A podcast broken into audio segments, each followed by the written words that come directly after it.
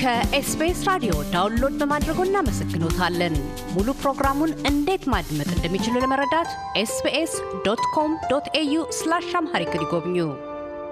የኢትዮጵያ ታላቁ ህዳሴ ግድብ ምንም እንኳን ፕሮጀክቱ ሙሉ በሙሉ ባይጠናቀቅም እሁድ የካቲት 13 2014 የኤሌክትሪክ ኃይል ማመንጨት ጀምሮ ብሔራዊ ሞገስን ተላብሷል። ኃይሉም ከአንድ ተርባይን የመነጨ 375 ሜጋዋት ሆኖ ተመዝግቧል። ሙሉ አቅሙ ግና ይህ ብቻ አይደለም። 12 ተጨማሪ ኃይል አመንጪ ሆኑ ተርባይኖች ተዳምረው 5150 ሜጋዋት ኃይል ያፈልቃሉ።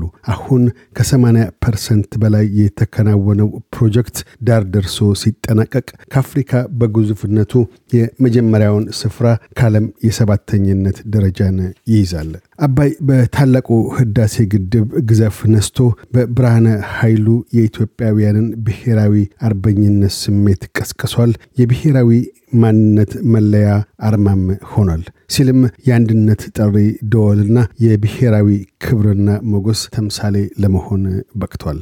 ይህንኑ የመጀመሪያ የኃይል ምንጭ ወደ ብሔራዊ ቋት መቀላቀል አስባብ አድርገንም የኃይል ምንጨታው የምረቃ ስነ ስርዓት ላይ ተገኝተው ከነበሩት ኢትዮጵያ ታላቁ የህዳሴ ግድብ የህዝብ ማስተባበሪያ ጽህፈት ቤት ዋና ዳይሬክተር ዶክተር አረጋዊ በርሄ ጋር በማግስቱ ተነጋግረናል። የስነ ስርዓቱን እንደምታ አስመልክተው በመነሻነት እንዲህ ብለዋል።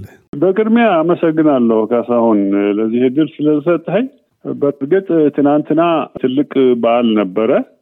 ዋናው የበዓሉ ምክንያት ህዳሴ ግድባችን በመጎባደድ ላይ ያለ ቢሆንም በቅድሚያ እዚህ ላደረሰው የኢትዮጵያ ህዝብ ሀገር ቤትም ያለው ውጭም ያለው ይሁን እንዲያውቀው የሚገባ የመጀመሪያው የኃይል ማመንጨት ስኬት ለማበሰር ነው። የኢትዮጵያ ህዝብ ውጭም ያለ ይሁን አገር ቤት ያለ በራሱ ጥረት በራሱ አስተዋጽኦ በልጆቹ እውቀት እና በራሱ ሀብት የተገነባ እንደመሆኑ ሁሉ ግንባታው ሰማንያ አራት ከመቶ መገባደዱ ሊኮራበት የሚገባ ስኬት መሆኑና እስከ መጨረሻው ደግሞ አብሮ በጀመረው መንገድ እስኪጠናቀቅ ድረስ ድጋፉን እያደረገ እየቀጠለ እንዲጓዝ ይህንንም አብሮ እንዲያውቀው ለማስቻል ነው። ስለዚህ አንድ ትልቅ ምዕራፍ ነው የደረስነው አሁን ነገር ግን አሁን ከአስራ ሶስት ኃይል ማመንጫ ተርባይኖች አንዱ ነው በስኬት ልናስመዘግብ የቻል ነው። ከዚህ በኋላ አስራ ሁለቱ ተርባይኖች መገጠም አለባቸው። ለዚህ የሚያስችል ስራ አሁንም እየቀጠለ ነው ያለው። አንድ ሁለት አመት ሳይወስድ አይቀርም። በዛ ላይ ደግሞ የኤሌክትሪኩ ዝርጋታ ሌላው አንዱ ትልቅ ስራ ነው። ወደ ከተሞችና ወደ ገጠሮች መዘርጋት አለበት። ይሄ ደግሞ ራሱ የቻለ አመታት የሚወስድ ስራ ነው። ከዛ በተጨማሪም የአካባቢ ጥበቃ ማለት አካባቢውን በደን ማልበስ ይጠይቃል። ምክንያቱም አካባቢው በደን ካልለበሰ ውሃ፣ ዝናብ አፈሩን እየሸረሸረ ግድቡን ሊሞላው ስለሚችል እና የግድቡ የወደፊት ስራ ባጭር ሊደናቀፍ ስለሚችል ይህም አንዱ ሌላ አብሮ ተያይዞ መታየት ያለበት ስራ ነው። በእርግጥ ይሄ የጉልበት ስራ ነው። የኢትዮጵያ ሕዝብ በጠቅላላው እስካሁን ድረስ በጉልበቱም ያደረገው አስተዋጽኦ የሚመሰገን ሆኖ አሁንም የተሟላ ለማድረግ ሌላ ስራ ይጠበቅበታል። ስለዚህ የጀመርነው ስራ እንደጀመርነው ማጠናቀቅ አለብን። ብዙ ስራዎች ወደፊት እንደሚጠብቁን አውቀን በሙሉ ከአምስት ሺህ እስከ ስድስት ሺህ ድረስ ያለውን ሜጋዋት ግድቡ ተጠናቆ ኤሌክትሪኩ ማመንጨት እስኪጀምር ድረስ አሁን የደረስንበት የሚያኮራን ሆኖ ወደፊት ደግሞ ይህንን ሁሉ ለመጨረስ መቀጠል እንዳለብን ከወዲሁ እንኳን ደስ ያላችሁ እያልኩ ለመላ ኢትዮጵያ ሕዝብ ለማሳሰብም እወዳለሁ።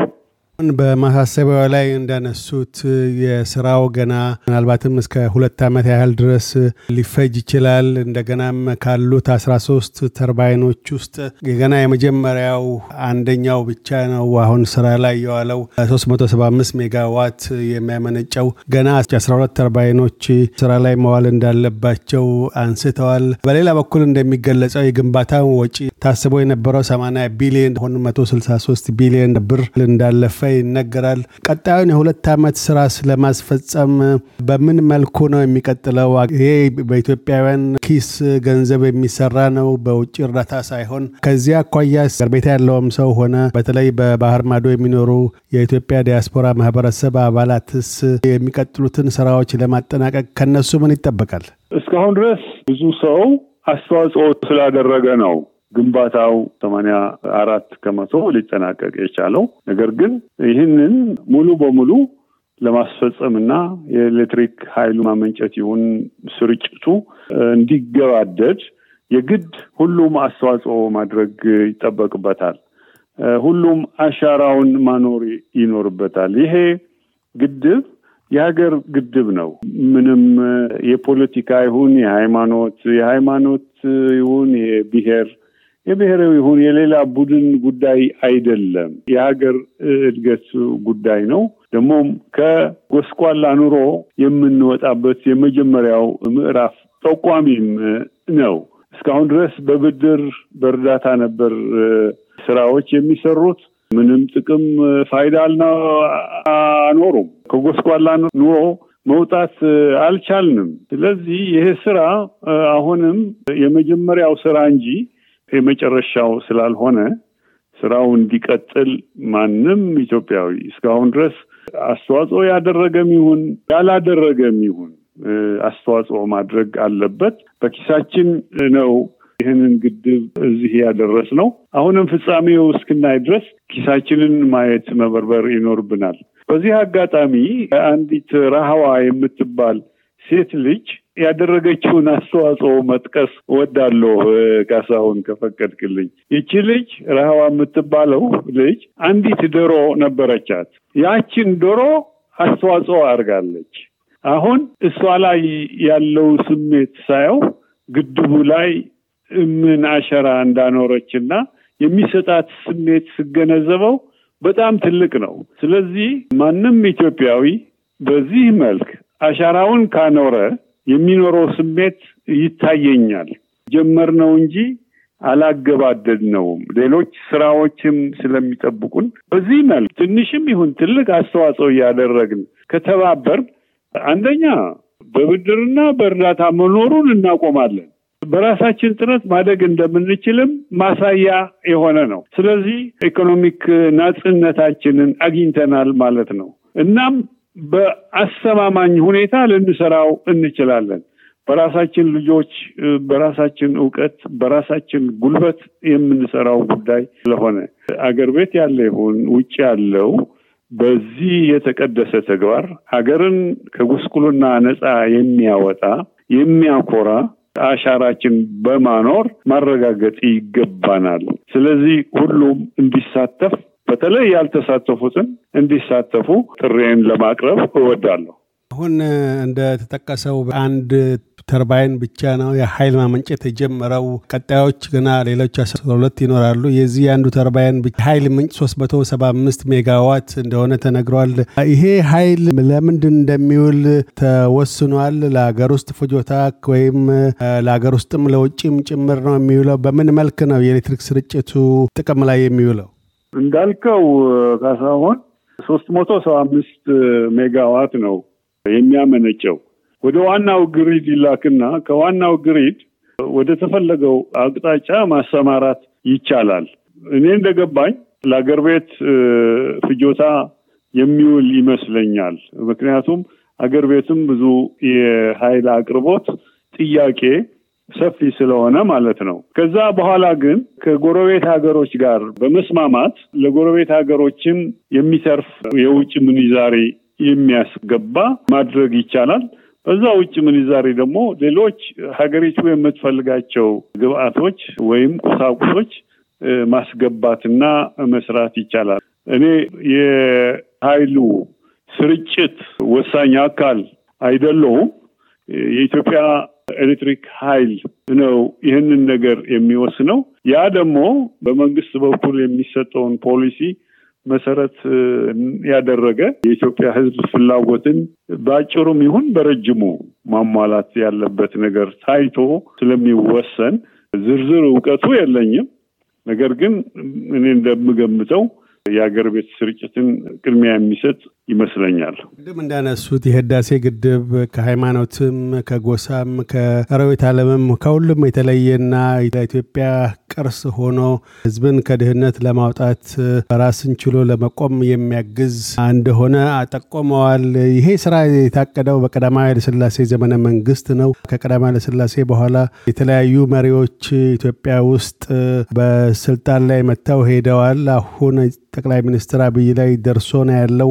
ይህ በኢትዮጵያ ታሪክ ውስጥ ምን ማለት ነው? በእርሶ አተያይ ስለ ኢትዮጵያ ህዝብ እና ስለ መሪዎቹ ምን የሚነግረን ነገር አለ?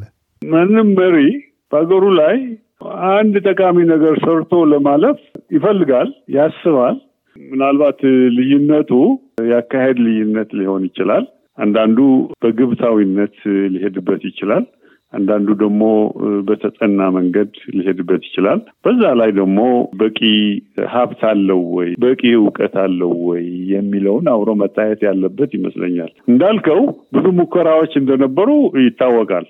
መጀመር አንድ ነገር ነው። በተገቢው መንገድ ሀገር በሚጠቅም መንገድ ማገባደዱ ደግሞ ሌላ ጉዳይ ነው። እነዚህ ያለፉት መሪዎች የተቻላቸውን ያህል አድርገዋል። የተሳካላቸው አልነበረም። አሁን ግን ያንን ተሞክሮ ግምት ውስጥ በማስገባት የሀገሪቱን ሁኔታ የሀገሪቱን ችግርን በተለይ ደግሞ ለውጥ አራማጆቹ ብዙ መስዋዕትነት ከፍለው መልክ አስይዘውታል። አሁን ያለበት ደረጃ ስናየው ወደኋላ የማይመለስበት የኃይል ማመንጨት ጥያቄያችንን የሚያሟላ ሆኖ ነው የምናገኘው። በሱ ብቻ ሳይወሰን የዚህ ስራ መገባደድ በዚህ መልክ ከለውጥ ጋር ተያይዞ የተገነባ ኃይል በመሆኑ ደግሞ ለእኛ ብቻ ሳይሆን ለመላው የአፍሪቃ ወንድሞች እና እህቶች አርአያ ነው የሚሆነው። ይሄ ግድብ የሚያበራልን ያለ ብርሃን ከዝገኝነት አላቆ ራስን ችሎ ማደግ እንደሚቻል ማሳያም ነው ከቁሳዊ ጥቅሙ ባሻገር ይሄ ደግሞ ብዙ ወደኋላ ያቀሩ ሀገሮችም ሊመለከቱት የሚገባ ነገር ነው።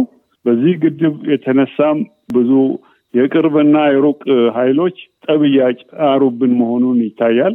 ነገር ግን ይህ ግድብ ደግሞ የሚያሳየው የአንድነት ተምሳሌት መሆኑና ሌላ ችግር ቢመጣም በአንድነት ከተቋቋም ነው ማሸነፍ እንደምንችል ሁለተኛ አድዋ እየተባለ የሚጠራበት ሁኔታ ነው ያለ ነው። ስለዚህ ይሄ የታላቁ ህዳሴ ግድብ እንደምታዎች ብዙ ናቸው።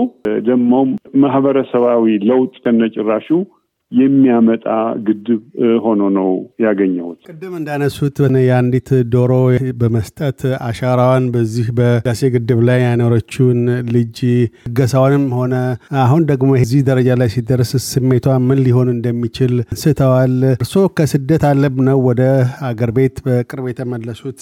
ከቶንም ከዛም አልፎ ወደ አገር መግባት ብቻ ሳይሆን ይሄው ታሪካዊ በሆነው የኢትዮጵያ ታላቁ ህዳሴ ግድብ የህዝብ ማስተባበሪያ ጽፈ ቤት ዋና ዳይሬክተር ለመሆን በቅተዋል። ይህስ በግል ለእርሶ ለዶክተር አረጋዊ ምን ማለት ነው? በዕለቱ ምረቃው ስነ ስርዓት ወቅት ምን ተሰማዎት? ምን አይነት ስሜት ነበር ያሳደረቦት? በጣም የሚገርም ነው ካሳሁን። እኔ የተሰማኝ ስሜት ይሄ ነው ልልህ አልችልም። በጣም የደስታ ስሜት፣ የኩራት ሀገራችንን መለወጥ እንደምንችል ይታየኛል። የተገደበው ውሃ ኮለል ብሎ እንዳየሁት ኢትዮጵያችን ስታድግ ህዝባችን ከጎስቋላ ኑሮ ወጥቶ አጊጦ ለምልሞ ሀገሩ ሁሉ በልጽጎ ሲጓዝ ታየኝ። ልቅሶ አይባል ደስታ እዛ ግድብ አፋፍ የተሰማኝ ግባና ዋኝ እዛ ባህር ላይ ሲሰማኝም ነበረ። ከዛ በተጨማሪ ደግሞ እንደ አጋጣሚ ሆኖ መንግስት ለዚህ ስራ ብቁ ነህ ብሎ ከህዝብ ጋር ስራ ብሎ ሾመኝ። ከህዝብ ጋር ያለኝን ቁርኝት የተገነዘበ መስሎ ነው የታየኝ። ከህዝብ ጋር አብሬ እንድሰራ የሚያደርግ ውሳኔ በፍጹም ደስታ ነው የተቀበልኩት። ድሮም ውጭ ሁኜ ሀገሬ ገብቼ የምሰራበት የሰላም ሁኔታ እመኝ ነበር። ለዚህም ነው ስታገል የቆየሁት። አሁን አላማዬን አሳክቻለሁ የሚል መንፈስ እየተሰማኝ ነው የምሰራ ያለው። ዶክተር አረጋዊ በርሄ የኢትዮጵያ ታላቁ ህዳሴ ግድብ የህዝብ ማስተባበሪያ ጽህፈት ቤት ዋና ዳይሬክተር፣ ስለ ቃለ ምልልሱ እናመሰግናለን። እንኳን አብሮ ደስ አለን። እኔም በጣም አመሰግናለሁ ለሰጠኝ እድል ካሳሁን። እያደመጡ የነበረው የ SBS አማርኛ ፕሮግራምን ነበር። የፕሮግራሙን ቀጥታ ስርጭት ሰኞና አርብ ምሽቶች ያድምጡ። እንዲሁም ድረገጻችንን በመጎብኘት on demand እና በ SBS mobile app ማድመጥ ይችላሉ። ድረገጻችንን SBS ዶት ኮም ዶት ኤዩ አምሃሪክን ይጎብኙ።